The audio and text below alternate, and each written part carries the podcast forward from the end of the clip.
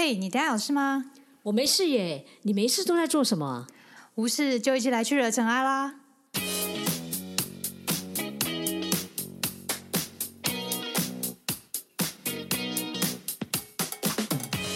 我是 Doran，我是 Sandy，欢迎来到无事惹尘埃。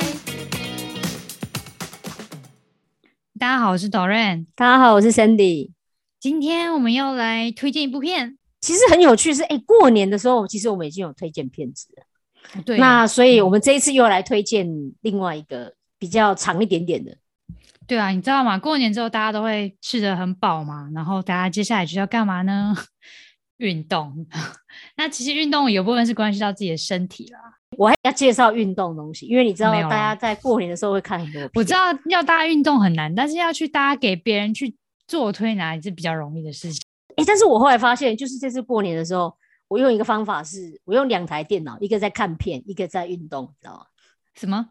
你说一一个是看片子，一个是对，因为我同时间用两台嘛，两台双荧幕，对不对？然后一边是看片，嗯，一边是运动，运动是运动的影片。你可以这样，我也觉得太厉害，可以这样，因为同时间啊，你这样，反正一个动身体，一个不用什么动脑哦。好，我也会这样，就看影片的时候就做运动，但我不会特别去看什么运动频道，就是做我平常固定做的那些功法，就这样就已经习惯了，所以就不用看。OK，因为我自己会做一些像拳击、有氧这些，所以还是要看一下那个影片。好，我了解。好，好，那我们要推荐这部片叫做《四楼的天堂》。对，不晓得大家有没有印象，因为它稍微有一点点的时间了。它是公式的之前的一个新作，现在应该不算新的。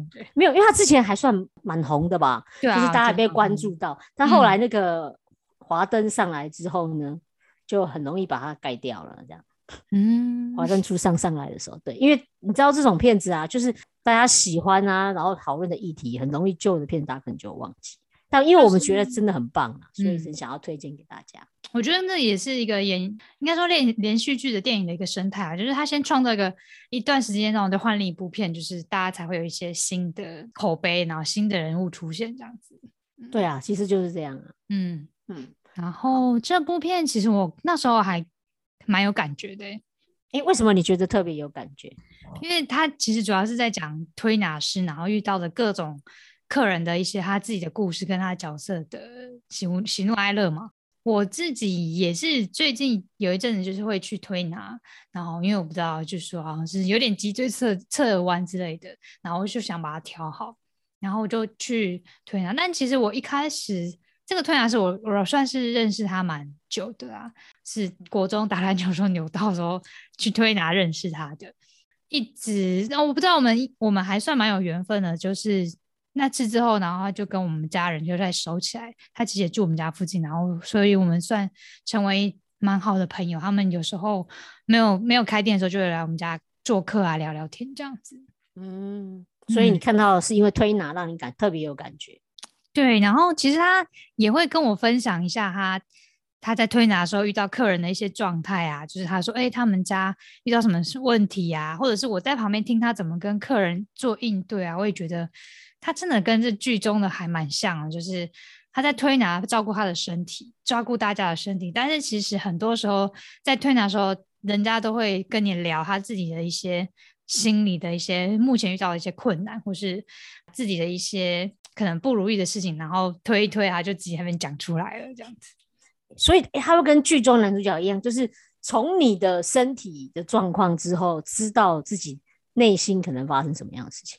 对啊，就是像像我去推的时候，他就会推什么，比如说我脖子，他说你这里有太硬气节哦，是最近就是压力太大呀，或者是怎么样，或者他就会说，哎，你这里有气节，或者说你最近是不是睡不好之类的。然后我想说，我好像没有注意这个哎，但他一讲的时候，我觉得我好像有这样，好像比以前相对来说睡得不是很好，或者是他会说，哎，你最近是多用哪一只手，你的姿势是做怎么样？那你他就会建议你说，这样吧，你要做个换个什么样的姿势会比较不会造成这样的问题，这样子。嗯，对他们通常其实都看得出来，就跟我之前在看那个，他也不算推拿，就是我之前因为运动手受伤，嗯，然后后来我就进到那个就是诊疗室之后呢，他一看到我第一句话，他讲的是，他说你不是手受伤，是脚受伤。啊，就是他认为我的手受伤是因为脚的原因。他说你的脚反而伤的比较重，嗯哼，说是因为我的脚受伤，所以导致姿势整个歪掉，所以才造成这个手的问题。对对对对，他后来一调的时候，他就说你看吧，不是这个问题。我说哎，真的哎，所以他后来就帮我用针灸的时候，就是反而是在治疗我的脚。嗯，听起来就像手原始点疗法，就是它其实对应的点是在哪里？对对对。对，然后就这部片，我觉得有趣是，我从我自己的推拿师的这个嗯叔叔身上，我也看到他就是会在推拿的时候，他其实也会一直照顾到他对方的心理状态。就比如说有人会说，哦，我来这边推拿，我我的丈夫都没有陪我来，然后他就会他就会用善言善语就跟他讲说啊，其实。嗯，他在家里啊，也是忙着帮你做其他的事情，或者是他在公司也是为了嗯这个家庭努力呀，所以就是嗯他也是很努力在呃顾这个家，然后他也是很照顾你的，他就会讲一些这样子善语的话，我觉得跟那个 剧中的天天堂也蛮像的。对他真的就是帮你顾虑到一些身心里面的状况。嗯嗯嗯哦，我自己在看的时候很有感觉，是因为我觉得他提出来的问题很多是我们现在的人很常遇到的问题，然后很有感。嗯，对，因为他常常会提出一些问题，其实反而是要你去从觉察身体当中，尽量去觉察你心里面现在目前遇到的问题状况，所以这个反正是让我非常有感的事情。对啊，那要不要来做一下影片介绍呢？好啊，那我们来跟大家分享一下这部片《四楼的天堂》。那四楼的天堂，大家一定会很好奇，是它为什么叫对不对？用这个名字。那最主要是推拿的地方，它的名字就叫做天堂。它是一个私人的推拿的会所。嗯，那刚好很凑巧，它刚好因为很多人进去里面之后呢，就会。感觉就跟你处在天堂一样，因为身体嘛，因为经过推拿之后就很舒服，所以你感觉就会是在一个天堂的这个地方。那刚好呢，它就在一个公寓里面的四楼，所以这部片子名字就叫《四楼的天堂》。嗯，那这部片子呢，它就是用疗愈这件事情作为一个核心。不管是你的身体的状况啊，又或者是说，其实里面是因为你心里面的伤，然后让你的身体记住、印记住，然后所以这个推拿师他就叫天意，就是每一个人身体里面的状况当中，然后去就像。然后抖人家讲，就是他可能问你现在目前的状况，你是不是因为最近太累了？然后他就说你是不是给你自己压力很大，所以你可能造成胃啊那种经，就是可能类似像这样，然后去引发里面内心很多的问题。可是他的问题里面，他一直告诉你，他常常讲一句话，就说他只是个推拿师，他只能帮你缓解你身体上的，让他放松。可是你心里面的遇到的问题，必须要你自己去把它解开来。嗯哼哼。讲了蛮多话，都很蛮有意思的，就是会觉得哇，一一语点醒梦中人的 feel。对啊，因为他这部片子哈，我觉得他很有趣，是他除了几个主角就是固定那些人之外，他每一集其实大概都会有一些些需要帮他帮忙的那个一个角色。那通常这一这个人角色可能在这一集里面，然后下一集就不会出现从里面，比如说它里面有一些呃焦虑的上班族啊，或者是一些什么火爆年轻，反正就是一些。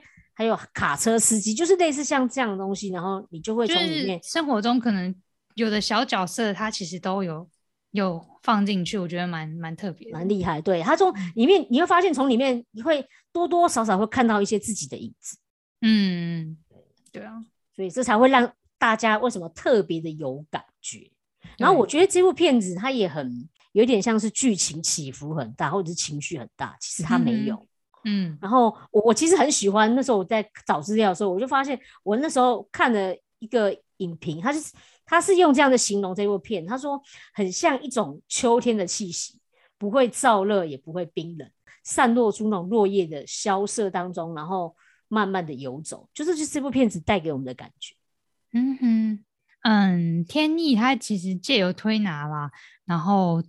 帮帮那些客人从生理问题反映心理的问题，然后提醒对方，然后帮助对方，而他自己也在这样付出的同时，然后他也在推拿疗愈他自己，就是产生一些善的循环。对啊，他说好好的生活本来就是一种战斗，嗯，就是其实我们每一个人多少多多少少，我觉得都会有一些小病小痛嗯，只是久而久之，我们就会把它变成一种习惯。嗯，可是习惯一下有没有可能事实上是压抑住，或者是隐藏起来？嗯对，所以之后如果爆发的时候，有时候就会比较身体的状况还要更严重。嗯，嗯对。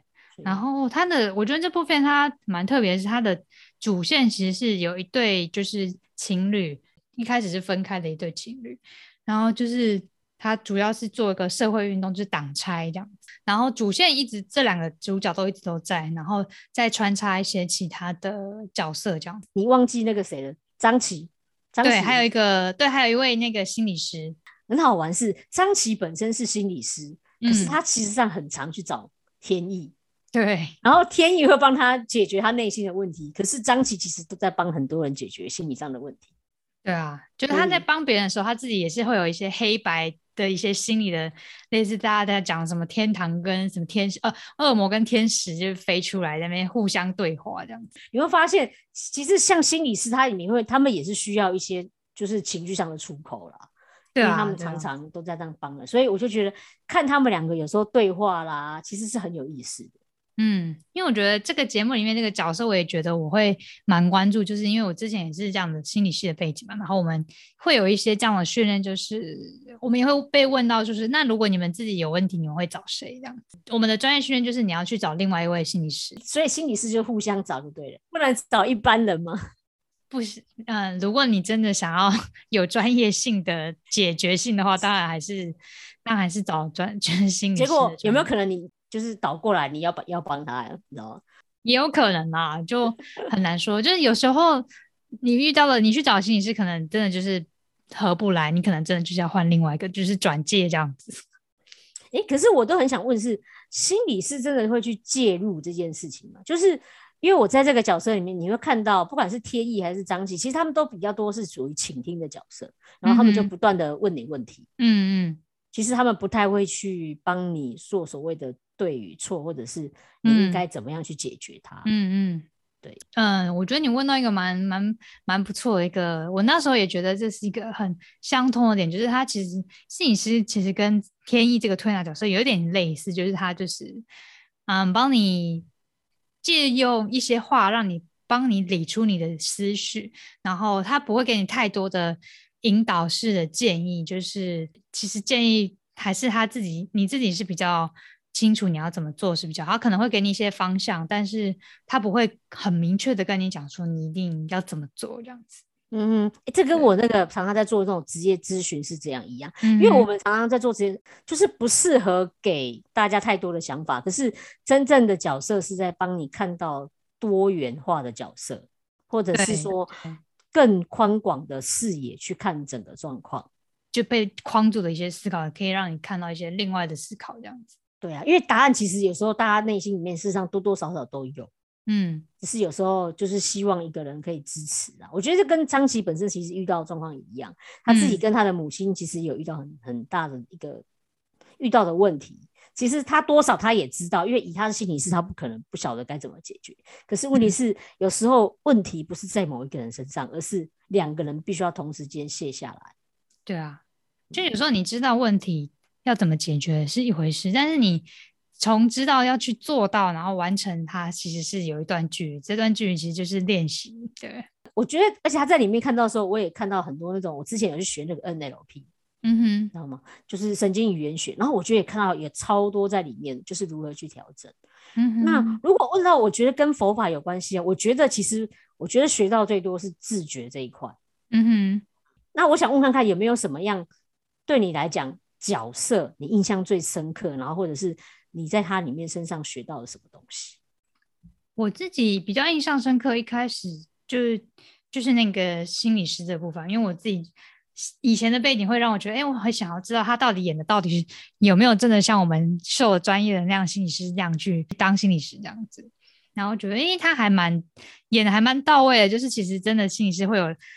就是 恶魔跟天使，他们自己也有自己的一些想法，但是专业上面他会让自己去做专业的事情，而不是自己内心真的想要对这个个案说的一些话，比如说你干嘛？你还赖在那个死男人身上干什么？那当然不可能这样讲，他可能只会说：“嗯哼，我知道你这样子很痛苦。嗯 哎、我觉得会跟你说不要再死赖那个就是好朋友，那种叫做闺蜜才会一直骂你，”你嗯到，底要不要起来这样子？对对。然后嗯其实心理师他自己也会有自己的的问题，并不是说心理师也是神圣，他什么都都不会有一些心理的状态，也我觉得很难啊，人多少都会有这样的状况，所以都会需要另一个去找心另外心理师，或是找她的闺蜜，也她需要一些就是一些放松嘛，像剧中的张吉，她有一个闺蜜啊，就是就是一个一个 gay 嘛，嗯，对，哎哦，她她的角色是剧场的导演，对对，所以其实呃他在剧中的角色，因为他是导演，所以他其实对于很多东西他非常敏感。嗯哼，嗯，所以以他可以，我记得在里面，他常常看到他说你就是不勇敢，他有时候常常会激人家，你知道吗？因为在嗯。戏剧里面，事实上他是很需要一些情绪上的表达，嗯所以他也因为这个原因，所以他很容易看得出来一个人你是害怕还是你不敢，那个东西压在你身上是什么，所以他也很常是训练那个里面的那个女主角如何把自己的情绪，他说你要勇敢的表达出来，对，我觉得他其实某种程度也是生智慧者吧，因为他是可以用，他可以观察到这个人需要的是什么，然后用他相应的方式去去激他，或者是去鼓励他这样子。嗯，我觉得这是一种智慧，所以而且要拿捏得宜，不小心可能不小心戳烂到他爆炸，但或者是你不小心你又就是其实又没安慰到他，我觉得这真的很看他这样，我觉得天哪，他真的是个很有智慧的超厉害，他超厉害。他认为你应该放下来，然后跟你去喝一杯的时候，他就是叫你把你的情绪放下来。对，然然后后我就看到他，他也一直在叫那个小绿要去怎么样怎么样，就觉得天哪，他好残忍哦。但是他其实在帮助他。对他其实在帮助他蛮蛮多的，我觉得很棒的地方。那其实对我自己来讲，我印象最深刻的事实上是那个 Nico。嗯哼那个 Nico，因为他就是一般的上班族嘛，嗯，那这个角色我就觉得跟很多在职场上的那种女女强人事实上是一样的。那个它里面其中有一段戏我印象非常深刻，就是嗯他不是他每天早上都去跑步，嗯哼，然后可是他跑到膝盖就很痛了，可是他还继续跑。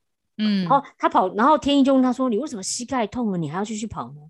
他居然就回答他说：“我认为膝盖会痛，就是因为我的肌肉不够力，所以就代表我锻炼不够，所以我应该要跑更多。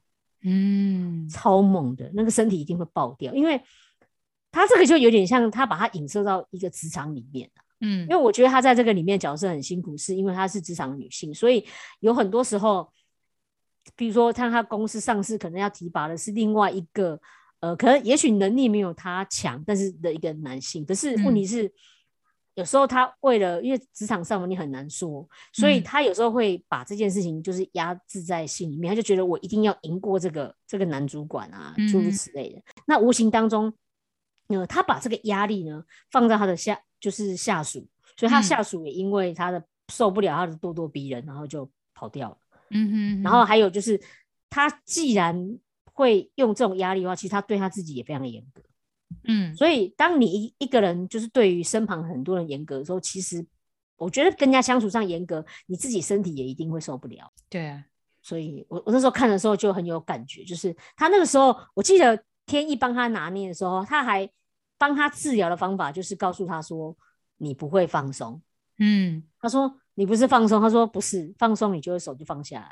他说你那我对根本就不那一幕还蛮好笑的，对，叫他他就是放松，然后手还是举着，对，而且所以他就说你应该学习的是如何放松。嗯哼对，所以我也是觉得这天意很厉害，就是他看懂了之后，教会他说，哎、他到底应该怎么去做。哼，对我觉得有时候真的是叫人家放松，他们真的是很难用他心里的想象的放松去放松。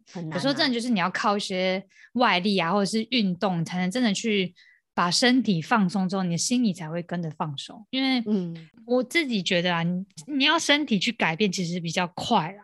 应该说，呃，你自己看到产生的效果会比较容易看得到，但你心里心里可能要改变一个观念，可能很不容易。就是你就觉得他习以为常，已经是这样子了。嗯，因为我刚好最近在看一本书啊，它里面就在讲休息这件事情。嗯哼他就在说啊，什么是休息？他说休息啊，不是说有人觉得，哎，我打电动看片就叫休息。他说不是，事实上休息就可以很像那种，你必须要把你的脑袋其实完完全全的放下来。他就说，你就应该就放那种不用不用动脑的事情。所以其实那本书里面就在教人家禅修，是说你就是什么叫放松，就是你只要把你的，譬如说把你的手机放下来。哼，嗯，然后让你能够完完全全脑袋放空之后，只专注于在当下这件事情，然后是轻松的，嗯，这个他才认为叫做休息。否则你那个也只是一直在换另外一个方式在动脑。对啊，你这样让我想到，嗯，我的那个禅修师傅，我们道场会有春秋两季的禅修两天一夜，然后师傅常常会讲说，你们觉得来道场是怎么样啊？来修呃来禅修是怎么样啊？是很苦吗？他说不是。他说：“你们是来休息的，而且是最棒的休息，就是世间上各种休息都很难比得上这种休息的的方式。”但是我每次都想说，那可以让我睡觉吗？他有啊，他有说，就是如果你禅坐打坐，就代表你身体真的很累，就是你需要去休息，就是去休息这样子。因为他禅坐是需要体力的。对啊，所以我觉得这个就分身体上的休息跟头脑上。我觉得这个我们大家现在在这种就是。网络啦，这种资讯上面的一个压压榨之下，我觉得大家都已经忘记怎么其实好好的休息，对于自己去放松，然后真的去对啊。其实我觉得他有一些句子，我觉得蛮不错。还有，嗯，天意有讲过什么推拿是相互的，不是你给什么，人家就要接受什么，呃，接受什么。那每一个来的人都是我们的老师，就是他在教教他徒弟宇宙的时候，他讲的一句话，这样。我觉得就跟那个佛学里面不是常常讲，就是说有时候给怎么给，这很重要，也不是你给了对方就一定要能够接受，所以这真的都是一种智慧。因为他其实就是讲说，他的用的手法是要用劲力啊，还是腕力，还是手力啊？然后就是你你怎么推，人家就一定要这样接受嘛？不一定，就是每个人都是他们的老师这样子。怎么样用力？然后而且他其实用力，他也就告诉他说，你要去觉察对方的感觉。嗯。所以，这就是一种感觉。嗯哼，嗯，这真的不容易。嗯，对，我觉得有时候从嗯手感上面察觉到啊，如果以身来讲的话，其实也是需要练习的，就是哪一块在纠结啊，哪一块怎么样。如果你有学过，有时候自己按摩的时候，你会觉得哦，按过这边很痛啊，或者按那边很硬啊，就可以感觉到其实你身体有部分其实是有一些纠结的地方，这样子。对，真的。然后我觉得你讲到纠结，觉得其实里面角色都蛮有很多的纠结。像我还记得里面有一个那个暗黑女神，你知道吗？嗯，暗黑女神那个集，我觉得对那个我印象也非常非常深刻。就是她在戏里面演的是一个那个有点就像偶像明星啊，对，但是她的角色被设定是暗黑女神。对对对对，就是整个黑色系列就对了。她那时候其实很常有焦虑，就是说她都用一样的一个型。给大家看到，他就是塑造出这种型。然后呢，他那时候刚开始前面不是说他不穿高跟鞋他就不会唱歌，因为他那时候后来就不是脚受伤嘛。对。然后那个天意就跟他讲说：“拜托，叫你不要再穿高跟鞋。”嗯。他说：“你的脚已经受伤。”可是他就觉得，他如果不扮演这样的角色的话，他还是那个对，他就觉得他的歌迷就不会喜欢他了。嗯。所以他就很像是那种，呃，我们。其实，在对于很多的偶像，或者是对于我们自己本身啊，嗯，到底你用什么样的角度去看对方？你怎么样去应对这个外在？就是大家到底喜欢的是你，你原本的你，还是你在扮演这个角色？嗯，维护你自己原本的一个形象，或者是你希望别人怎么看待你的角色，而把你自己迷失？嗯，对，这个角色，我觉得他就是在嗯面对他自己跟大众的一个角色的一些。的改变吧，对啊，啊，所以他才是说，哎，那个是一个自我的调整啊，所以就是很像跟我们佛法里面不是常常讲那个觉知，到底在觉知什么？就是我觉得是一种你跟你自己心里面对话，所以你会发现在这个里面，就是不只是天意，或者是说谁跟谁之间对话，其实它有非常大的成分在跟自己对话，对，蛮大部分。像他也会说，呃，集数就会出现。他说：“哎，你是你是 KZ 的女朋友吗？然后你跟 Kelly 关系很好吗？”其实很多都是聚焦在他的他的男朋友跟制作人，好像他比较有名的感觉。他好像只是附属于他那种感觉。嗯，对对对对，这个跟那个谁，就是演艺圈里面说你是谁谁谁的男朋友，就是倒过来到底是谁比较红？嗯，然后你会去在意这件事情。我每次看到那个。你不是有明星然后结婚有没有？然后常常女有时候女孩子不是名声比男孩子高，嗯，然后很多人就说啊，一定是怎样怎样。其实你会发现在网络上，现在大家真的都可以发言的时候，你会觉得听到很多，反正就酸言酸语一大堆了。所以反而真的你要更能够去知道自己到底要什么。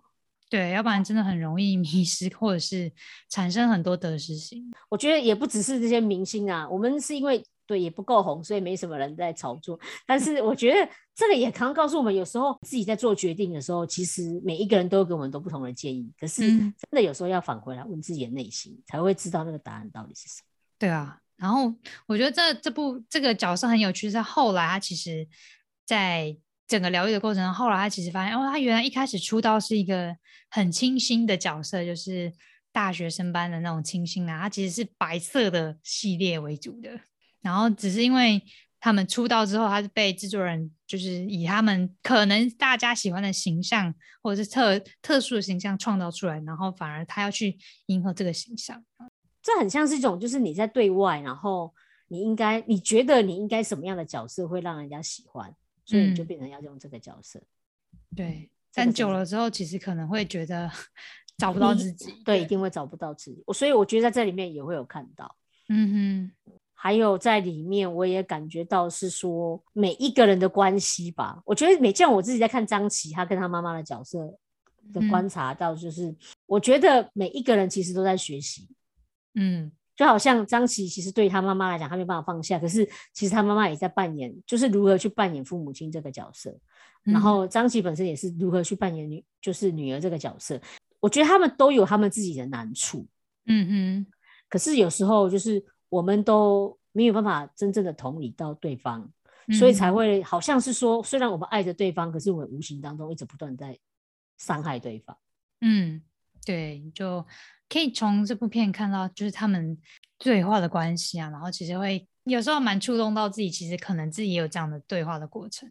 对，尤其很多人都会说到原生家庭的状况嘛。其实我觉得，当你开始懂得同理对方的话，或者是你站在他的立场上去想。我觉得你会慢慢的可以去理解到，哎，为什么对方会这么做？嗯哼，嗯，就我觉得同理不代表你真的认同他这么做，但是你可能知道他这样的状况下，他可能就是会做这些行动或者是一些语言的话，就大概是可以同理到他哦，他的确可能会这样做。嗯嗯，对，就是我们常常在讲慈悲心这件事，因为这是我自己在思考，当你有一个慈悲心的时候，你会思考，哎，他也许遇到什么样的困难。嗯哼，然后他也许是因为他也在努力的尝试。其实你如果看懂这个之后，或许我们也不会那么怪的去责备每一个人他所做的事情，因为他其实也在追求，比如说像学习或者是成长。这他因为也没有经历过这件事情啊，或许对他来讲这就是一个学习。而且我觉得也是因为每一个人在不安全感之下了，嗯，大家都有他自己的的有功课要修，嗯，有修行的地方吧。对啊，这个真的是这样。嗯嗯所以为什么推荐给大家？就是说，你多多少少都会在里面看到一些影子，然后我们也可以从他们的故事当中去反思。哎，其实如果是我，我可以怎么做？然后有没有可能，我生活当中也跟他一样遇到相同的状况？嗯，一个我觉得一个可以蛮值得，呃，醒思自己的一个片子，然后，嗯，让你知道你可以用。不同方式觉知，先从可以先从自己的身体觉知开始，然后到慢慢练习到自己的心理的觉知，这样。嗯，就是学习到，然后觉觉知到。我觉得他刚好里面也有提到，你看哦，其实这部片子里面每一个人多多少少都会遇到自己的问题。嗯哼，应该所有的角色都有，所以我就觉得他跟那个我最近刚好在看《金刚经》身上是一样，就是呃，他们在讲讲说有遗憾，就是里面其实有一句话，就是有遗憾的人生才是真的。嗯哼，就是不可能有所谓的真的完美，嗯，可是我们要思考的是不完，就是完美真的一定是好的吗？不完美难道不好吗？有没有可能时候是不完美这件事情，其实也有可能会造就很多的姻缘，嗯，因为就是因为不完美，所以我才会学会去进步，就是因为不完美，所以我才会想要让我们两个之间的关系更好，嗯，所以这就是一个有遗憾，但是我觉得。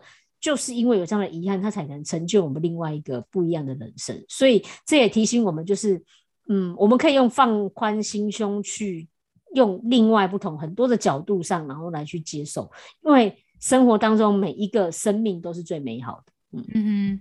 对啊，就是，嗯，我们都是人嘛，人都有这些激情的，除非大家都成佛了，就是一个圆满了。其实如果你成佛，你原上就不会看这种片了，你知道吗？对他应该就是一堆时间在拿来救度众生的，就不会再看这些片了。就注意到你可能就是都在都在帮忙大家这样。对对对，对啊，对，所以我觉得每个人应该多少都会有一些身体上或者心理上的一些困扰或者是挫折，目前可能在经历或者是正在怎么处理它。